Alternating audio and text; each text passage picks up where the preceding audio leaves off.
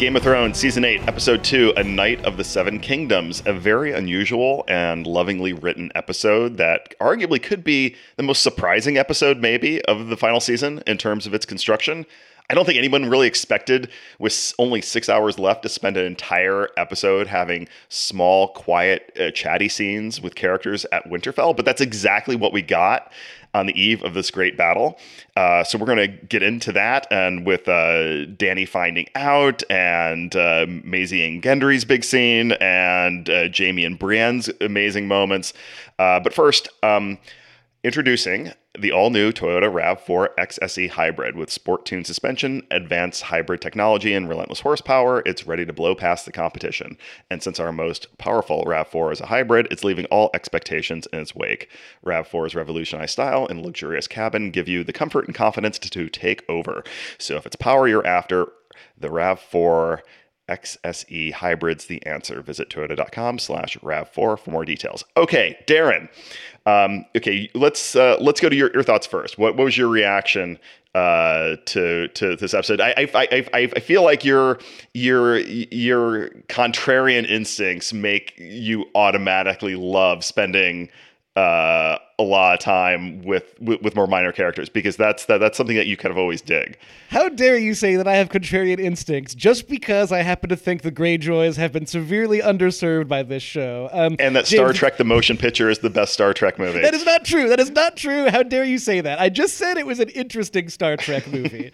uh, we all know that the best Star Trek movie is Star Trek IV The Voyage Home when they save the whales. But James, um, one of the things that I'm excited about to get into with you in this episode is last week you'd kind of teased for me that this was going to be a very play-like episode. Um, yes. And uh, in your interview with the episode's writer Bryan Cogman, he kind of mentioned that this idea of the sort of you know off-Broadway play version of the show before we get into the dragons fighting zombie dragons over a battlefield of dead and undead and living people fighting each other version of Game of Thrones. Um, and very often when we talk about television, I feel like if there's a main divide between us, it's sometimes that like episodes that are not very plotty, I tend to like and you tend to not like. The classic example being Breaking Bad's Fly episode. Yes. Which is one of my favorite oh, episodes. yes. Which and, I will, yes, I completely, uh, yes. I think that's because because Fly is definitely one of your least favorite Breaking Bad episodes. Absolutely, it so is. It we is. are the we are the original odd couple of podcasting uh, about TV shows.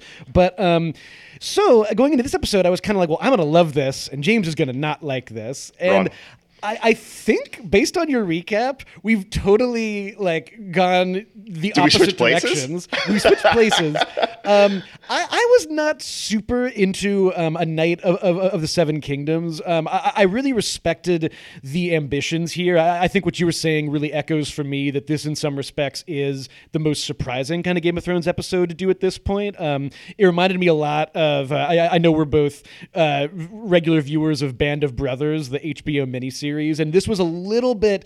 This this was almost kind of like a Bastogne episode where it's kind of like the battle is looming and everyone is just sort of like preparing mentally and emotionally. Um, and I'm not sure all the interactions in this episode really worked for me. It was the kind of thing where it really spot it really shined a light on the characters and dynamics that I really love, like you know little scenes between um, Arya and the Hound, or for me like you know the big moment of the episode bet- uh, uh, between Brienne and Jaime. Like that was stuff that I thought was really um, incredibly like enriching. Uh, some of the other stuff it felt a little bit like we were treading water. And I say that knowing that in your recap, you specifically called out a Phantom viewer who complained that last year's, uh, that, that last season was too fast moving. So, so I am the impossible to please Game of Thrones viewer, apparently. yeah, yeah, yeah. In, in the recap, I was like, you know, if your complaint was last season was too fast and this episode is too slow, you're an impossible to please garbage person, and you really need to go st- take take stock in, in your life. Um, you know, you know, it's kind of like there's this one uh, quote from like Jack White where he's talking about the Beatles, and he's just like going, you know, I don't understand people who don't like the Beatles. He's like, if if you don't like the Beatles, then you must be listening to music for the wrong reason, and and that's how I kind of feel about this episode. It's like if you don't like this episode, I feel like you're watching TV for the wrong reason. because most hours of television do not have you know sword fights and dragon battles and and and, and everything else. So and I just think that this does those quiet moments that Game of Thrones does so well that we started to feel like we hadn't gotten as many of um, in in the last couple years. And you know, I do think this has a lot of distinctions between uh, the Fly episode because the Fly episode was such a one-off. It was literally you could watch the episode before the Fly episode of Breaking Bad, which if you're not a Breaking Bad fan, they basically just spend an entire episode in a lab, just you know, sort of ruminating and chasing an insect. Um, and but you James, can, it, James, and, and, the insect is a metaphor. The insect is a metaphor. Don't you get it? and you and you could pick up the episode after fly and like not miss a thing. But you know, this episode was still very much essential, and it was very much and and still moved the ball forward in, in terms of story. And, and it has that looming battle hanging over it the entire time. So there's this underlying tension there that there's a point to all this, and that this is the last time we're going to see some of, all of, we don't know, these characters, you know, again after the next episode. So, you know, we know some of these people aren't going to make it. We don't know which.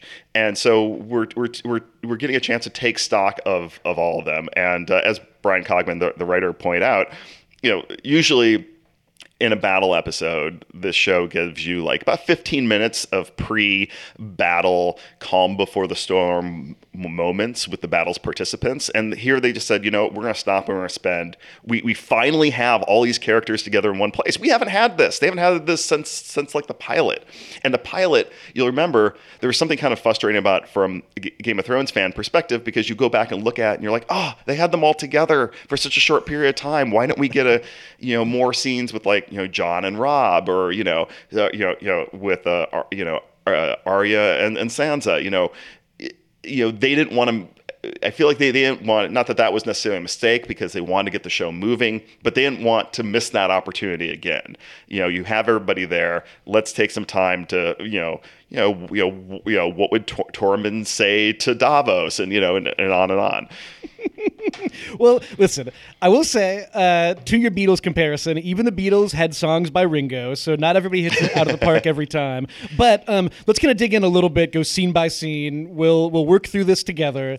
Um, episode began with uh, what I thought was actually one of the stronger moments with Jaime facing down like multiple families and generations of people who want him dead. Mm-hmm. Um, I thought it was kind of interesting. You kind of you mentioned in some of your writing uh, that that was published overnight the echo of like the trial of Tyrion and this idea of like we're kind of seeing multiple people running down his personal history and this is the one time that Sansa and Dany seem to actually be agreeing on something in this whole sort of like very awkward Winterfell alliance. Um, how, how, did you kind of feel about his return and how that sort of played out? That, that that was a scene that seemed to be going to a very tense and like potentially fatal direction, and then it kind of took a left turn um, thanks to the arrival of Brienne, who reappeared after not really being th- that present last week.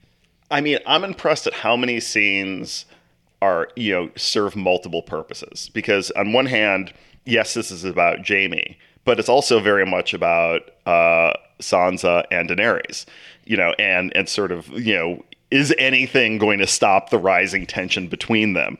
And and you know so and it's also very much about Jaime and Brienne and sort of you know evolving their their uh, friendship like like another notch. Um, so yeah, I, I, thought that scene was was was excellent, and and it kind of gave it sort of recapped in a way, you know, his, character's whole arc, and we sort of seen how how, how far he's come, and um, and yeah, there's a moment there where you just kind of don't know how it's going to go because really they have every right in the world to execute Jaime Lannister. He's, he's, he's a horrible person. I mean, we've been privileged to sort of see this certain take on on his character, but you know, I mean, the guy the guy's done a lot of bad shit, and you know, and yeah. if if they had chose to execute him, you know, you could argue that that's perfectly fair thing thing to do and you can just see dany there just kind of bristling just kind of having to take part in this like tribunal where you know you know it's it's they didn't specify how things were, were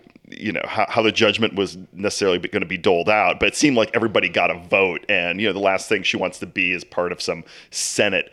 you know, Yeah. you know, she, Yeah, she, she, totally. you she, she, she wants to be in the Iron Throne, and what she says goes. You know, she doesn't have to Yeah. like be voted down by Jon and Sansa. Well, and, and what you're saying too about just like the different things that are happening in that scene, you know, you have Jaime kind of basically not defending his actions, or rather defending them by saying, like, listen, like, this was a time of war. You know, when I was killing your father, I, I did that for a reason. When I was helping to kill your father, I did that for a reason. Um, I think that's interesting as we think about sort of setting up the end game of this show. When we get to a point where, like, you know, when everyone has been at war at everyone for many years, there comes a point where you're probably like staring across a table at someone who tried to kill you or tried to kill everyone you know at some point. I thought that was just interesting. Like he wasn't kind of saying like, oh, like I've changed. He was just like, no, like I've, you know, I did all that for reasons and, and, and would do it all again. At the same time, I liked how then, you know, his kind of first interaction with Tyrion, um, he he he's the only one there who has killed a Targaryen before and is very conscious of the fact that like you know Targaryens have gone crazy and have mm. not been very good rulers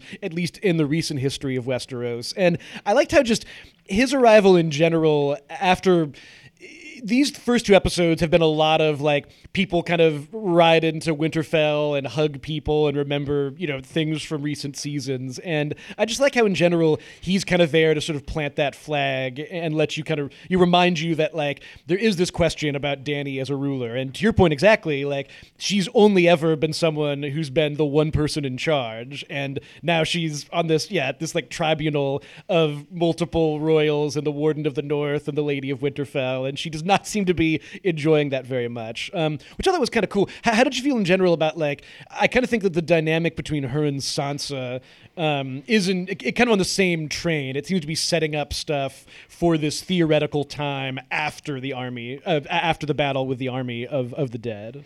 Yeah, yeah, yeah, yeah. It's it's very it sort of seems like it's a very hypothetical time, right? Because we've we know the battle is the next episode, and that was something that the production was very much trying to keep quiet. Um, there's like one actor, and I won't say who it was that that that blurted it out in one interview, and it kind of got out there on the fan sites that it was episode three, uh, which people were bummed about because the idea has been setting up that this you know climactic battle i- i- is like pretty much the end of, uh, of the show but it's clearly not the end of the show because there's three more episodes after that.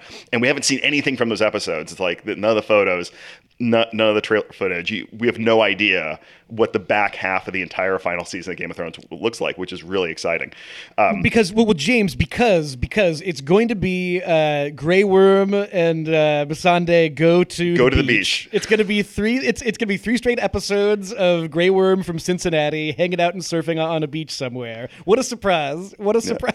yeah, but but uh, but to get back to uh, to to Sansa and Dany, I, I want to go back and I've been just so nonstop. It's like I want to go back and watch that episode, that uh, that scene between them again, because it was just so tense. It was so awkward with Sansa sort of sitting kind of ramrod straight and looking down her nose at Dany, and Dany.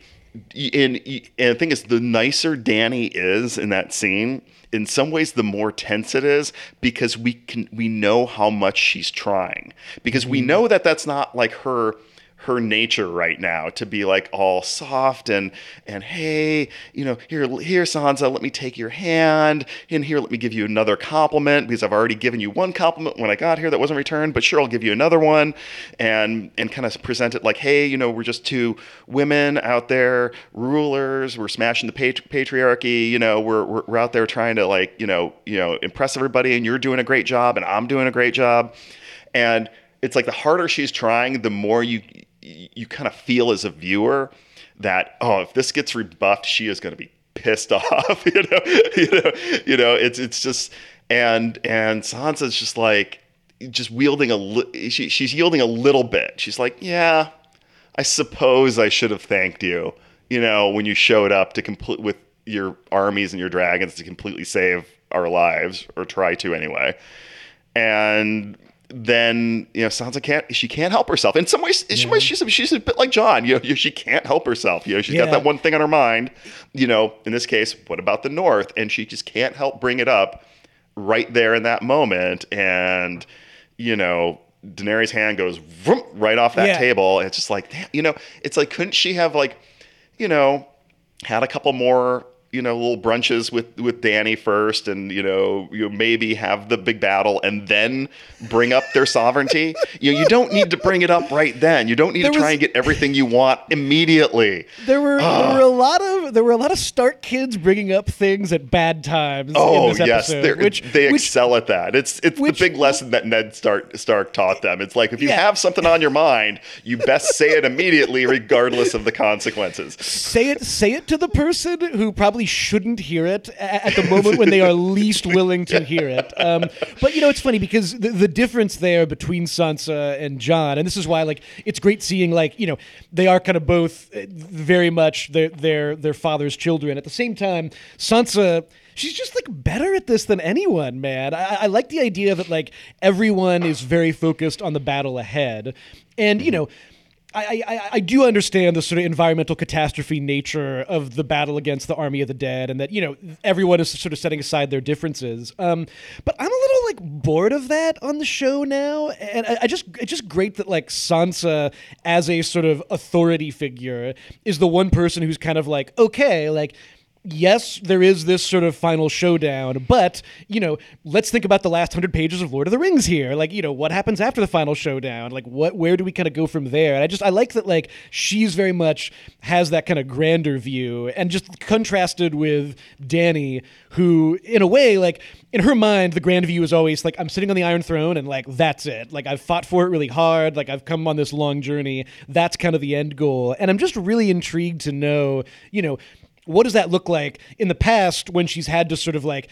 do things that we might not agree with? It's always been kind of like, well, like, you know, you're going against characters that we really don't care about. Like the mm-hmm. dudes who own the pyramids over here, like you can, whereas, Right. you know, her Very versus smart. Sansa, that's really kind of like two in-world superheroes who've Yeah. each been on their own journey. And I just, I I think that's such an interesting kind of dynamic. to Yeah, play yeah, that, that's that's that's a really good point because we've had these moments with Daenerys where she's just like, you know, well, why don't I just send my dragons over there and burn that city? And and Tyrion's like, no, let's not do that. And she's like, well, you know, why don't I just like crucify all these maesters and and or, or, or, or all, all these masters rather? And we're like, oh. Okay, I'm sure they're all they're mostly bad, right?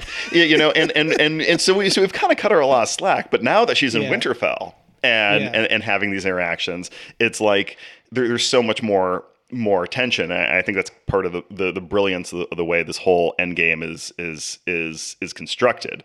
Is you have all these fan favorites, they're all together, they're all there to fight a common enemy, but there are these underlying like earthquake faults you know you're going through all these relationships and you know it's just a question of whether they can really put aside all, all these differences and and sort of you know work to their own you know communal best interest or, or not and we're still waiting to see uh, how how that turns out James, we've now we, we've now both said the word Endgame, uh, which which must be some sort of subconscious shout out to the ten hour Avengers movie that's coming out this weekend. I, I'm actually planning on seeing the movie earlier on Sunday, so Sunday will potentially be an extremely emotionally traumatic viewing day for me between that movie and uh, next week's episode of Game of oh, Thrones. oh Um, my god yeah yeah you'll, you'll you'll have to stay offline from like thursday night till till sunday then Oh, I'm that's sure. that, that, that, that- that's fine. The, the internet is a you know dumping ground of uh, of horrors, except when it comes to talking about TV shows. very Um, dark and full of horrors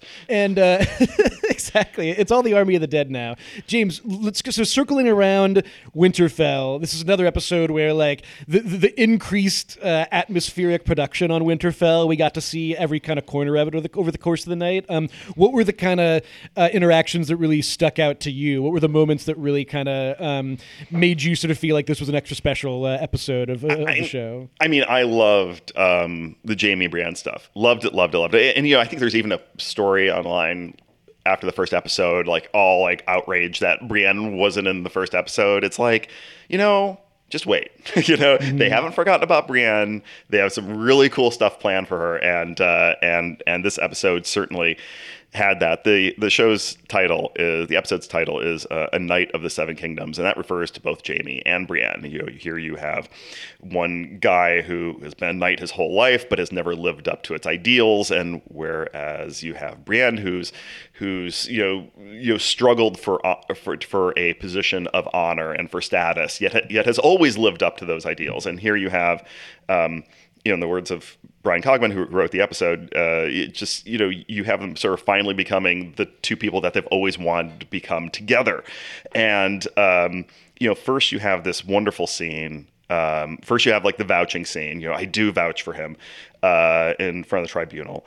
And then you have the second beat. Um, where, I, I love that Brienne's just like, wait, what's going on here? Why are you not insulting me? You know, why, you know, there's something wrong with you if, if, if you're not putting me down. And he goes, asks her for the honor of, of serving under her command. And, and, and it's, you know, not played too heavily, but as, you know, Cogman pointed out in our interview, which I really encourage everyone to read, he gave like lots of really insightful uh, comments about the, the episode. Um, this is huge for Jaime to do. For Jaime to say to put himself under anybody else's command. I mean, it, I mean, is is almost impossible to imagine, and to do it to you know a woman, you know, too, you know, is just like it's it's so different than we've ever seen him to kind of submit himself uh, like that.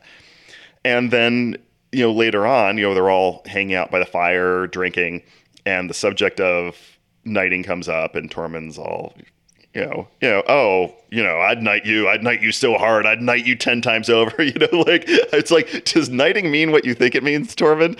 you know, and and uh, and Jaime's like, yeah, you know, actually, a knight can make a knight. You know, you know, let's do this, and it turns into this wonderful moment. I think it was easily fans' favorite one uh, last night, and where it all kind of plays out in these range of emotions on Gwendoline Christie's face as she slowly processes what's going on at first thinking that she's being made fun of of you know per usual and then and then realizing that she's not and then being a little like a little concerned how's this going to go and then having this teary-eyed moment. Um, it's it's it's like at the end of the Lord of the Rings when they all bow to the hobbits, you, yeah. you, know, which you know, which is a moment that that that, that brought me to tears every time I saw every Return, time. Return every the time. King. It's like they bowed to the hobbits. It's you know you know and here it's it's like you know you know you, you know Brienne finally being given the recognition and respect and the title that she so richly deserves and you know, you know, I, I, think it's a lovely thing about the relationship, and uh, you, you know, I had like a brief. It wasn't a full interview, but just I had asked Gwendoline Christie when I was on set, you know, what was the scene, you know, throughout the entire series you're most proud of, and she said it was it was this one, uh, that just in terms of how much this means for her character, um, that uh, that that she thought the knighting scene was was her best scene. Well, and, and, there's just so much I think kind of going on with her internally in that scene. Um, Gwendoline Christie is so great. I, I, feel as if she's occasionally been done a disservice. Well, certainly in the Star Wars movies where she has to wear a helmet the whole time, but like on this show especially, you just remember in scenes like this just how much she can accomplish without really saying much right. of anything. Now, James, one thing I will say is in Return of the King, uh, nobody gives a slow clap to the hobbits, which is what Tormund did at the end of this sequence. And I thought that was like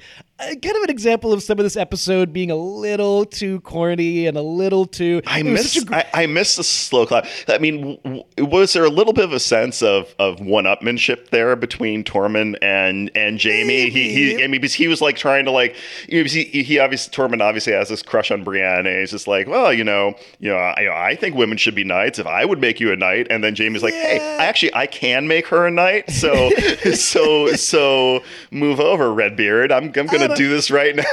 Yeah, it's funny. I mean, Tormund's kind of one of these characters, but I, I love that actor so much. Christopher, uh, I'm not going to try to pronounce his, his last name, but um, you know, I, I do sort of feel like he's kind of the character who's been the most like, uh, you know, we're in season eight, and formerly freaky badass character is now everyone's lovable uncle. So some issues there, but I, I definitely agree that like in general, um, just the Jaime Brienne relationship, I think that it's such a return to one of the great kind of through lines earlier in the show was them sort of like on their journey across a ruined Westeros through season three. Speaking of people who are journeying across the ruins of Westeros, um, Arya and the Hound uh, had a nice little meetup on the battlements, um, and you know, you wrote about this in your recap that like you kind of feel like their, you know, mini Cormac McCarthy journey through the middle seasons of the show is one of your favorite parts. I, I couldn't agree more. I just think that like it, those are that's like if you took if you extricated those scenes and put them into a you know hour long or or however long sort of separate thing, it is just this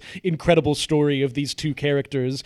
And I, I thought it was interesting to kind of pick that up again. Um, we we talked about this a little bit last week, but I just like how in general um, the Hound seems to very clearly you know respect the fact that Arya is like you know that she's been through horrible things and has maybe become a not so great person as a result of that. Like, you know, we haven't really had any scenes of the Stark children doing that thing of saying, um, "So, what have the last few years been like for you?" And I I understand the impetus for that a little bit on the storytelling side, um, but it does kind of create the feeling of like, you know, all the Stark kids uh, they they still love her, you know, they still like accept her, and I like how the Hound clearly sees that she's a different much more fatalistic person now, and so I, I, thought that kind of added to their sort of interaction there. How, um, how, how'd you feel about this kind of scene between the the, the, the former former antagonist slash uh, yeah. you know opposite ends of a buddy movie across a, an, an, apocalyptic landscape?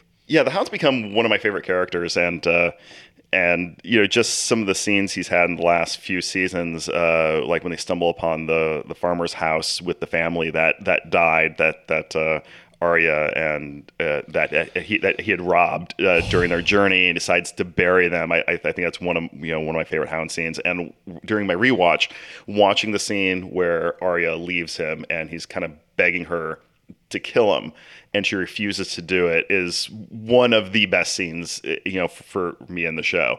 Um, so yeah any, any time with them two together uh, they were a little bit sort of you know you know terse and prickly to, to each other in the premiere here it's like she doesn't really need an invitation. She just kind of sits down back next to him, and it's kind of it's, it's like one of those relationships where silence is comfortable to some degree, um, mm-hmm. and and you feel that, and uh, you know, and I love the line. And when I heard about the, I heard about this line before I saw it, um, the line where he goes, she's like, you know, you've never, you've never fought for anyone, and he's like, I fought for you. And I expected that to be played so much heavier because you could play that in that moment so much more emotive and heavier and I fought for you. You know, you know, you know. There's a way of doing that to make it such an awe moment, but instead they kind of wisely kept it very houndy. Still, you know, yeah. you, you, know the way he kind of just kind of sort of dryly says it. You know, he doesn't. They, they don't sink into sentimentality because that's not the type of person that he is. But it, but, but the meaning of that is is clear. It's just sort of that his journey towards you know becoming this more redemptive character really started with that when he thought you know Brienne was there to do her harm and you know basically paid nearly with his life to, to, to, try and try and keep her safe. Just to kind of uh, focus on that moment specifically, James, I kind of think that like what's great about Rory McCann is he kind of he kind of makes it seem as if the Hound is almost realizing for the first time that he fought for Arya, or like like you know he is kind of almost surprising himself to realize that he hasn't always been such a you know human sludge, and yeah. I, I, think that's all kind of part of the journey that you know you were talking about that, that he's kind of been on from being on the way opposite side of uh, the wall. One interesting uh, thing about that is uh, Rory McCann would tell me that you know, in, in addition to being inherently a bit of an introverted guy, like every season before starting Thrones, for like a month before filming began, he basically told his friends to just leave him alone. Don't don't call me. Don't come over. I'm not going out. And he would isolate himself and become like this and live like this very isolated person. And when he was on set, he would often like just sort of keep to himself and not talk to anybody. You know, to get himself in that hound hound headspace. And um, though you know, by the time the final season rolled around, he said he, he started like making an effort more and and wanting to socialize with his his co-stars because he started to realize, you know, I'm not going to be seeing these people again after this. You know, I, I want to spend time with them. So so it's weird to hear him talk about that and that it's it's like his behind the scenes journey mirrored a little bit uh, uh, uh, uh, the Hound's journey with unexpected twists and turns around every corner. The all new Toyota Rav4 Limited delivers advanced tech, refined style, available dynamic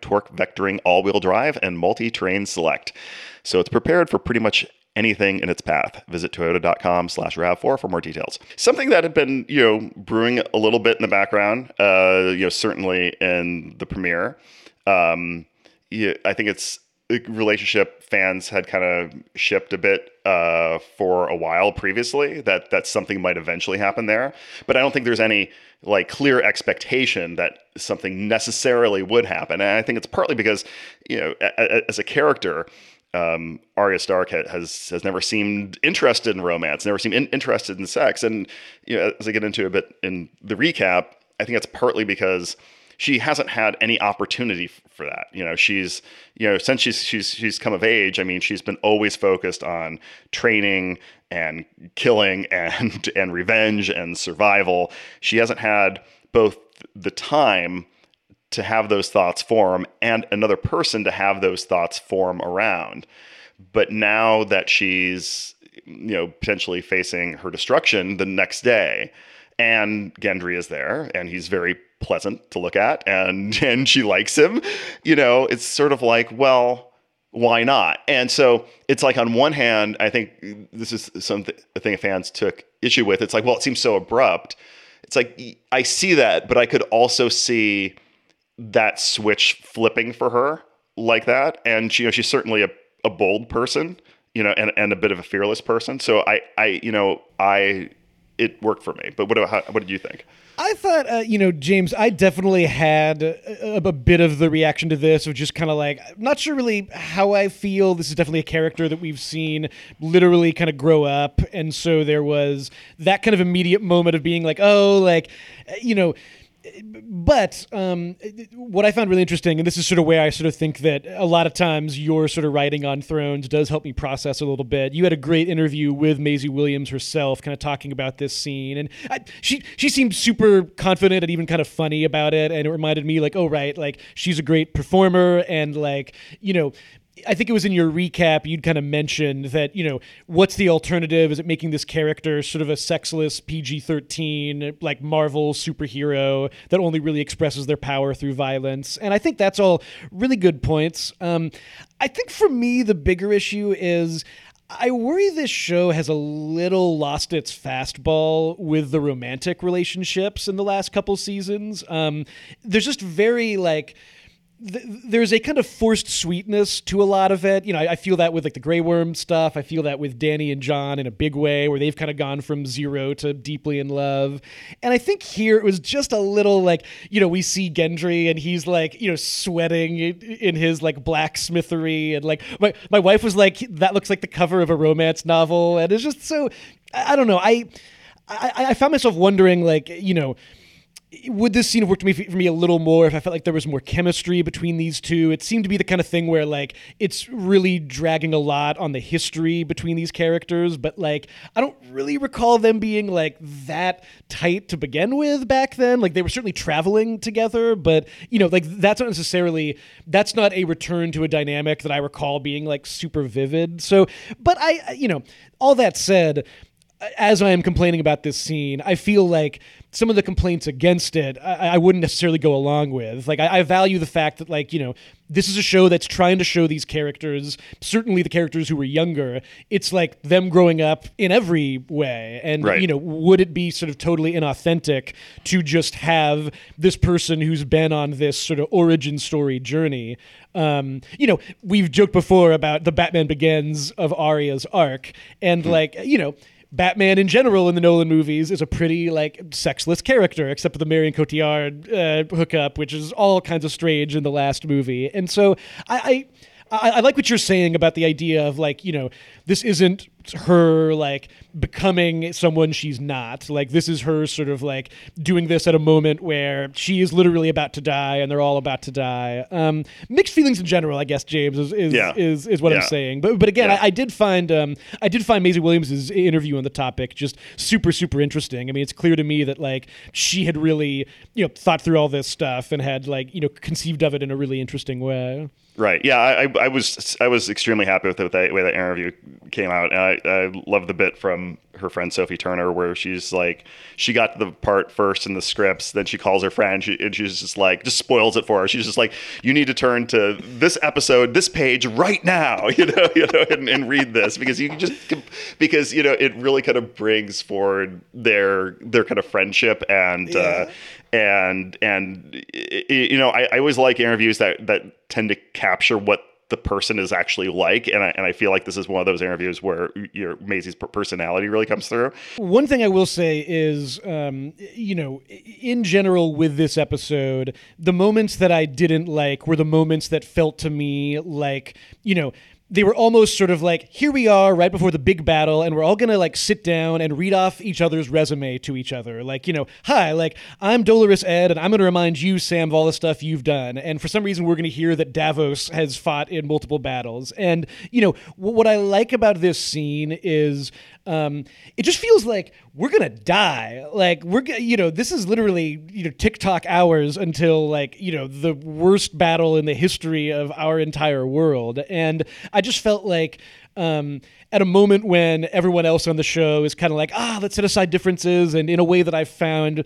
not always convincing. Um, I don't know. There's something very human about just kind of like, yeah, like we're gonna hook up. Like, I, I don't know. Like, what yeah I mean how, how would you do? want to spend your your last night on earth I think as, as, as, I, as I said my recap while everyone else is like you know, you know drinking and singing and giving promotions and sharing swords and talking about their dead parents I mean are you hooking up see I, I think that's the best plan Yeah, you know yeah. it's, it's, I- it's so- like you know, you, you know what else are you gonna do I mean Yeah, exactly, and and exactly. and yeah and there's this sort of sense you know among again among, among some of the critics of it it's like that this somehow oh she's like strong female character this somehow diminishes her I'm, I'm just like so it no it does not it's like Yeah. you know as I as you were pointing out in the recap it's uh, there are other ways of showing strength other than killing people other than beating people up other than being uh, you know part of some strong superhero team you know you can be you know, totally vulnerable with another person, and that is a type of strength as well. For her to stand there, uh, you know, and show him like all those scars that that that nobody, including us, has, has ever really seen. I mean, that requires a strength and, and vulnerability. That's a different kind of strength, and uh, and yeah. So I I thought uh, you know, good on Arya.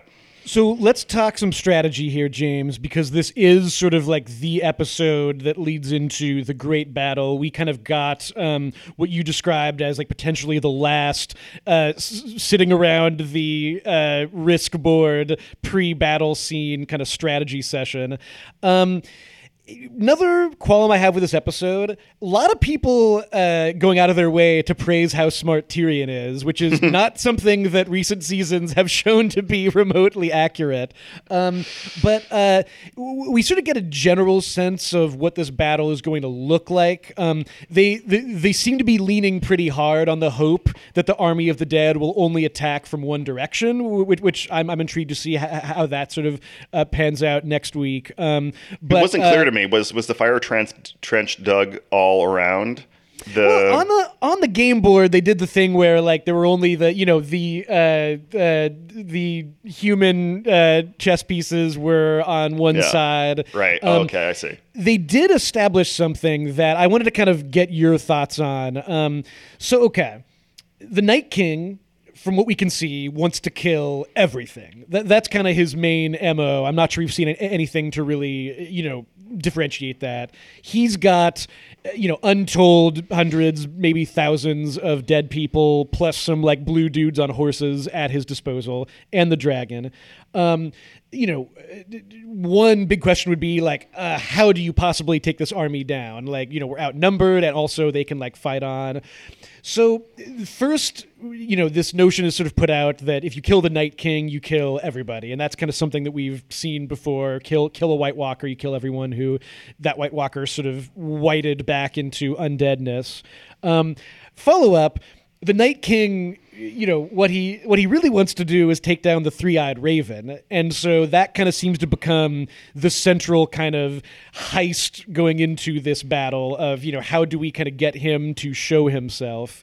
Now, if I'm the Night King, I'm not going to be anywhere near this battle because, because I mean, essentially, as long as I'm not there, this battle is basically over with. So I'm, I'm, I'm a little, I'm a little confused about some of the strategizing okay. going. Yeah, into well, it, it's it it seems a bit like like in a game of chess is that you each side both has a, a king in quotes. Right. You know, one side you have the Night King, and the other side you have Bran. You know, that sort of linchpin. You know, if you get this one, it could all be over. Sort Right. of, sort sort of uh, sort of figure. Um, you know, they also said at one point, well, you know, if we're there, we we. We want to be close, but too close, or the Night King won't come. It's like, well, how the fuck do you know? you know what do you know? What, I mean, it- what do you know that the supernatural being will or won't do? You don't know. Um, you know, you know. He's, I he's mean, literally and, and at the same time, he's you literally know, as old as like this country, basically. Yeah, You know, and- he's and, older than this country. you know, and also pushing back on your point, you know, oh, he'd hang back, would he? Again, Yeah. we don't know. He, I mean, he's he's always seemed utterly fearless, and That's true. Before he, he's never seemed like he had any. Well, then again, you know, there was the scene at the frozen lake when he sort of hung back uh, uh, on uh, in at uh, you know beyond the wall, where he sort of hung back there on the sort of cliff top with all the whites down below, r- rushing the lake. So so so he did seem to have a sense of of I'm going to hold you know myself, my generals back, and and, Yeah. and let the troops move forward. Moment there. because it just i mean I, I don't know the, the the kind of golden snitch aspect of this plan was i think what a little worried me and you know i i think one thing i should make clear is you know th- th- this is something that next week's battle scene may immediately disprove as you said we don't really know what he the night king is going to do we certainly don't know like i mean you know the the, the, the worst thing you, you can do on this show is make a plan and, and hope that it all kind of comes together um Yeah. but you know, w- one thing I always think of when I think about Thrones in general and of A Song of Ice and Fire is there's that great line from George R. R. Martin talking about the end of Return of the King. To return to something you were saying earlier, like you know, what happens to all the orcs? Like you know, we've we've just had this epic battle scene. You know, the other side doesn't disappear. Like you know, where do they go? And like you know, how does that affect all the resources on on this side of Mordor? And I I you know not knowing what Martin's plan is and knowing that the people involved in Game of Thrones know way more about that than I do, it's intriguing to me that we're at this kind of point where it's kind of like, yeah, like if you kill this guy, then the whole gang kind of like disappears. And I know that's been something that's been established, but eh, you know, we seem to be we we're, we're table setting for this like epic three-eyed raven night king showdown, and I, I at least as far as planning your entire strategy around that, that was a little confusing to me. Again, I'm I'm saying all this knowing full well that like this could all go out the window in the midst of the actual battle episode next week. But that's that's kind of like a that's like a it's a concern th- that I have. I guess. Yeah, I mean, true, but it's also it's like with the information that they currently have, that's like the obvious thing to try. It's sort of like with Yeah. with you know Dragonfire and the Night King. Will that work? Well, we don't know, but you know, it's like that's the best idea to try. So I get that Mm. Yeah. that this is the battle plan that they would do given their existing information. It's just a question whether any of it will work, which is like an open question. And and I Um, think yeah, sure the uh, the uh, the idea that this is that the plan is going to go perfectly according to plan is something you know I would assume probably won't happen. You know, they keep talking Yeah. about how oh the crypts are the safest place, and you're looking at them going, really? Is is is the room with all the corpses the safest place? You think so? You, you, you really think that's going to be the safest place? you know, you know? You mentioned this in your recap, and like a chill went down my spine. Where I was just like, "Oh yeah!" Like, I mean, could could the dead people in the crypt sort of suddenly like poke their way up through the statue that kind of looks like them and begin to lay waste to all of our like all the most all the most lovable Yeah. characters? I don't know. I mean, I, I I would think that. I mean, tombs are usually crypts are usually sealed, right? I mean, they don't just kind of have like like like, like a little spring hinge lid on there. They're, aren't they usually like you know? What do you know about crypts? I don't, I don't know what they have I- down there. I, I, I, don't know how I've I read Stephen King's Pet Sematary. That's like all Uh, I know Here's about what I do know is, you know, we, we shouldn't assume that those crypts are low tech because whoever makes those statues is really, really good at making perfect likenesses of, of, of dead people. Um, so, so maybe they are kind of more secure than we know. On the topic of uh, badass little ladies, um, there was that moment of uh, the young uh, young northern girl with scars kind of talking to Davos and Gilly. Um, I, I, I, I thought you, you made the good point in your recap. This idea of kind of conjuring up um, gone but not forgotten Shireen and what she meant to both of those characters. Um, again, that was that was a good bit of like not putting too fine a point on on, on, on, on something. Right. Yeah. I mean, I I really love what um, uh, Cogman said about that in our interview because he yeah he re- he he pointed out because he gave a little sense of the process of how of, of how these things go and, uh, and most writers aren't usually usually that candid to really let you in on on how things evolve in the writing stage. And he noted that you know, he's like, I wrote a scene where Davos and Gilly get on the subject of knowing how to read and get on the subject of Shireen and how she taught them both. It was the right inspiration, but it felt contrived. And then with the showrunner's notes, it evolved into the scene where the scene is absolutely about Shireen, but neither of them are aware of the impact she had on the other. It was a beautiful way of acknowledging all these threads between all these characters that m- many of them are not aware of and never will be aware of. Only we as the audience have the pri- privilege of being aware of. them. just it's interesting to see that in an episode where a lot of people were becoming aware of the strands between them. I thought that was an interesting bit of business to sort of like not really put a too fine an effort into them understanding this about each other, but both of them in the moment being really, really nice to this little girl and both kind of finding a way to coach her into going to the crypt and not facing off against the, the army of the dead, um, which I liked a lot. But James, into the crypt we must go. Mm, So, so, so, so Jon ha- has been sitting with this whole Aegon Yeah. the Fifth uh, information. right. Just keeps ducking Dany because he just can't even he can't even look at her. It's just like, ah, it's like he's got all this stuff. He's got the weight of the world like on his head with the whole battle and you know and everything else going on. And then he just looks at her. He's just like, oh, I I, I can't even do this right now. I can't. I can't. So then, so then he picks the worst possible moment. Then he picks the worst possible moment. They're down in the crypt. They're hanging out in front of the woman who is, in fact, his mother, though he grew up believing that she was his aunt. Um, you know, she's kind of talking about Rhaegar, this brother that she'd always heard so many wonderful things about, but the fact that, like, you know, he, uh, uh, in the allegations that, that had swirled around that war starting uh, love affair, um, you know, he'd raped her, to which Jon says that's not true. He actually was a good guy. As a matter of fact, he was such a good guy. He was, he's my actual dad. Yeah, well, you know, one Well- thing, uh, just just real quick on that, one one bit about that I really liked is it was like the upteenth time that Daenerys tries to say something to somebody at Winterfell that's like sort of modest or, or or nice or you know tries to make a bridge with somebody by going hey yeah you know that targaryen yeah i always heard he was great but yeah he was really awful to your family right? You, you know it's, it's it's it's like she you know she's trying to say something disparaging of her own family to try and you know connect with another stark and once again it's just like well actually you know and then it turns on her again you know Not only that, Jon's like, "Hey, stop saying that ab- about my dad, okay?" Like it is just such an absolute like moment of catastrophe for both of them. Um, Yes. But uh, I do l- You know- love when he declares my name is Aegon Targaryen. I mean, I mean, you're eye rolling. I can see you eye rolling on Skype. I was, I, I've totally geeked out at that. I like that, and just especially since he said it, and but the camera, you know, the great David Nutter directed the episode. The camera like stays on her, and her kind of like stunned reaction, like what the hell is this, and not sure to believe whether it's true, kind of freak out. Yeah, um, uh, you had a great chat with uh, Emilia Clarke that uh, is up on EW.com right now, kind of about this moment, because there is this sort of great dichotomy here of, um, you know, Jon is weathering so much emotional stuff as far as like, here I am with someone who I, you know, am in love with, and there's so much else going on that's very like stressful right now, and now I'm finding out this information.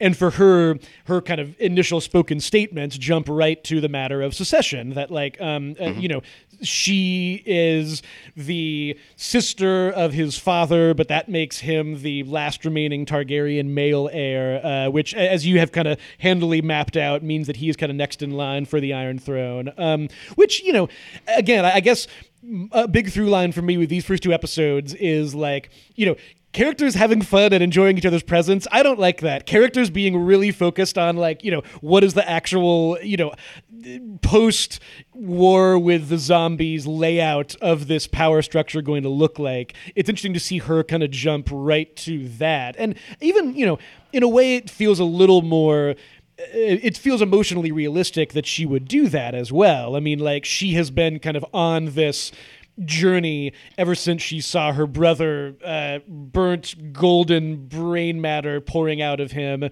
uh, across the narrow sea. She's kind of known like i'm the last targaryen. Um, and you know in the you know because there's no young griff like in the books that's always kind of been the case. And so it's interesting that like you know in this moment it is kind of just like as much as Jon kind of feels like, oh, like everything that I thought was going well is now going a little less well. For her, this is sort of the like the, the flipping of the table of everything that she'd kind of understood. And I, I liked I liked that kind of dichotomy that he sort of feels as if um, I'm sure I'm sure he feels kind of like, hey, can we talk more about the emotional stuff? And she's just like, Wait, let's let's let's kind of pull back here for the kind of macro view of all this. Yeah, yeah. I mean, it's it's it's almost like telling somebody like, uh, oh oh, my dad died, and the person goes, oh, so you get the boat? You know, it's it's it's you know you know he's like focused on the emotional, and she's like, oh, the pragmatism of it. But but it, as clarke says in in our chat, you know you know she she defends this marvelously well from her character's point of view. She's like the related thing to her is so normal. Uh, Daenerys could have easily married her brother. It's not a, a, thing. The main thing is we're up for the same promotion, and I've been working for it for my entire existence, and he doesn't even want it. you know, so to her, it's like, wait, from the moment I was born, I have been struggling to obtain this. I have killed, I have fought, I have been through all this. I was like, you know, enslaved you know, all this fighting, all this effort, this uh, focus on this one goal, and here's this guy, you know, who I'm fooling around with, having some fun with, and he's like, "Oh yeah, actually, that's that's mine." you know, oh, I don't want though. You know, it's like, dude, you know, oh my know, god, it, he's he's so he's he's like the Paul Rudd character from Parks and Recreation, like just like oh yeah, like uh, you know, I guess I'll run for I guess I'll run for uh, city council. Sure, why not? Never mind, I didn't really want it anyways. You can have it, like. Um, and that's just that's interesting to me. I mean, I guess like in general, what I find interesting about this episode is it left me most excited, um, not even really for next week, although I know that next week will certainly be, uh, as you've written about and as we've discussed, will be a sort of production heavy and potentially fatality heavy episode. Um, just in general, it left me feeling like the real meat of this season is in whatever happens afterwards. And I, you know, I, don't. I guess it, it is theoretically possible that at the end of next week's episode, most of Winterfell is demolished, and a few people are just kind of running south, and the Night King is is still marching downwards. I'm not sure. I think that's going to happen, um, but I, I, I it, it, it intrigues me to think of like what are all these kind of, as you'd said, these underlying fault lines. What happens to them when everyone isn't sort of on their best behavior a- a- anymore? There were more more kind of like intimations of that that stuff is what I'm really uh, kind of uh, stoked about. Um, but James, on the topic of next week's episode. Um, you know, you've written a lot about it. I, I, don't know what happens in it at all. It seems clear that from this episode, we're meant to think that there will be a lot of these characters um, not surviving. Um, I'm really intrigued because, you know, it seems to me like there are characters left on the show that like if i were looking at this from a grander scale i would say they still seem to have a destiny like jon and uh, uh, uh dany and Arya and Sansa and maybe even kind of Tyrion to a certain extent. Um, and what intrigues me is like this is a show that from the George R. R. Martin source material, if someone seemed to have a grand destiny, they would usually die horribly. And Right. and it intrigues me to see like going into next week's episode, there are characters who, were they to die, I would not be surprised. Like Beric Dondarrion, I love your voice so much, but I'm still shocked Great that you're around at this point. and ev- everyone else seems equally shocked that you're still here talking about the Red God. Like, you know, we sort of left that behind a few seasons ago. Well, he, he um, has died seven times, so He, well, he has. Yeah, that's true. That's true. That's true. So maybe he's listen. B- B- Beric being alive at the end of this would not be that surprising. But I'm I'm intrigued to sort of see. You know, they're kind of the characters who like have the kind of Rick Grimes force field around them right now, and I, I'm intrigued to see what happens to them in an episode that I assume will be. I mean. Over an hour of potential, you know, long-running character fatality happening one after the other.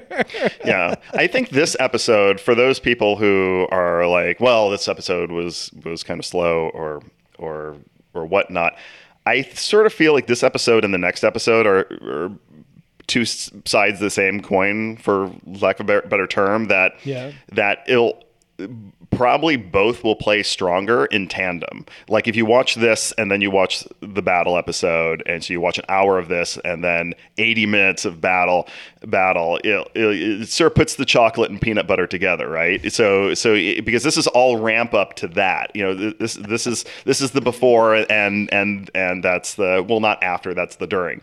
So so I, I have a feeling that you know when people binge this season and they watch those two back to back, it's going to play really, really strong.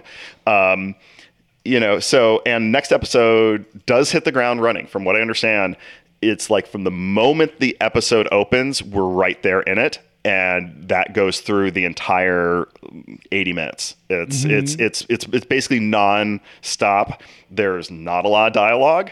Um, you know, so yay for recapping. Less notes to take.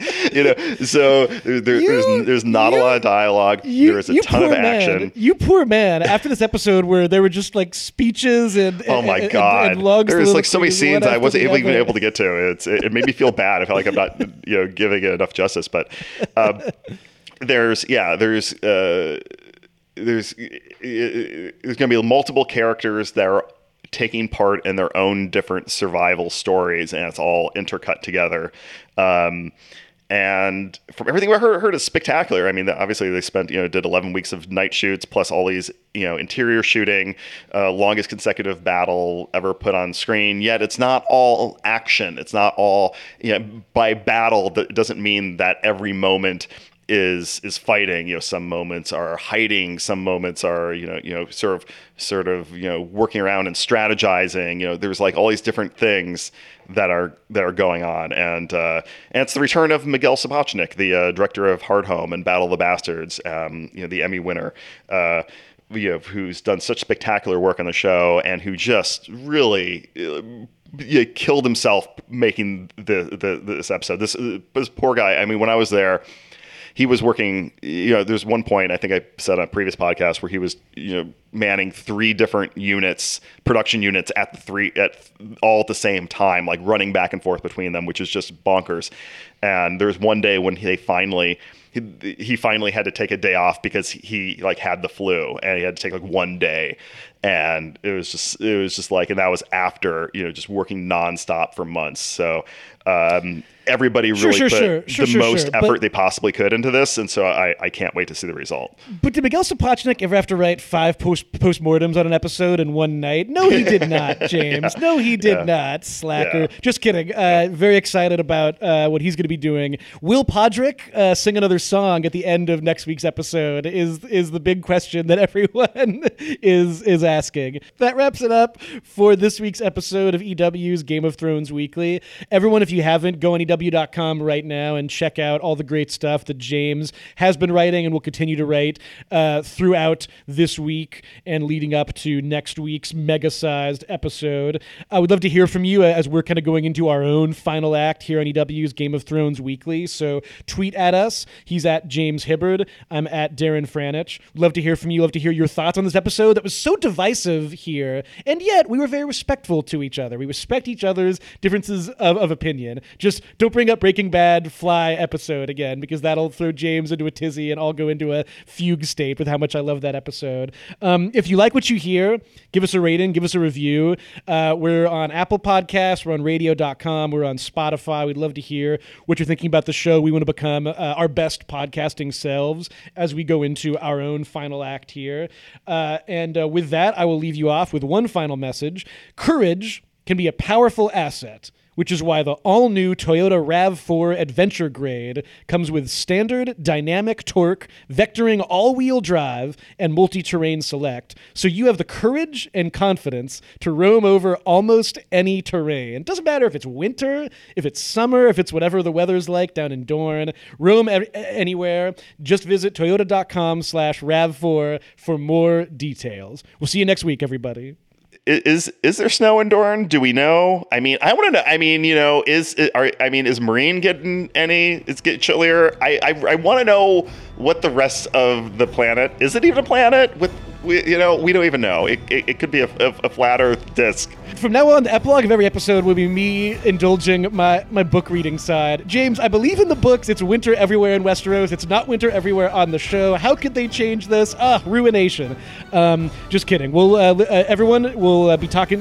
We'll be talking to you next week.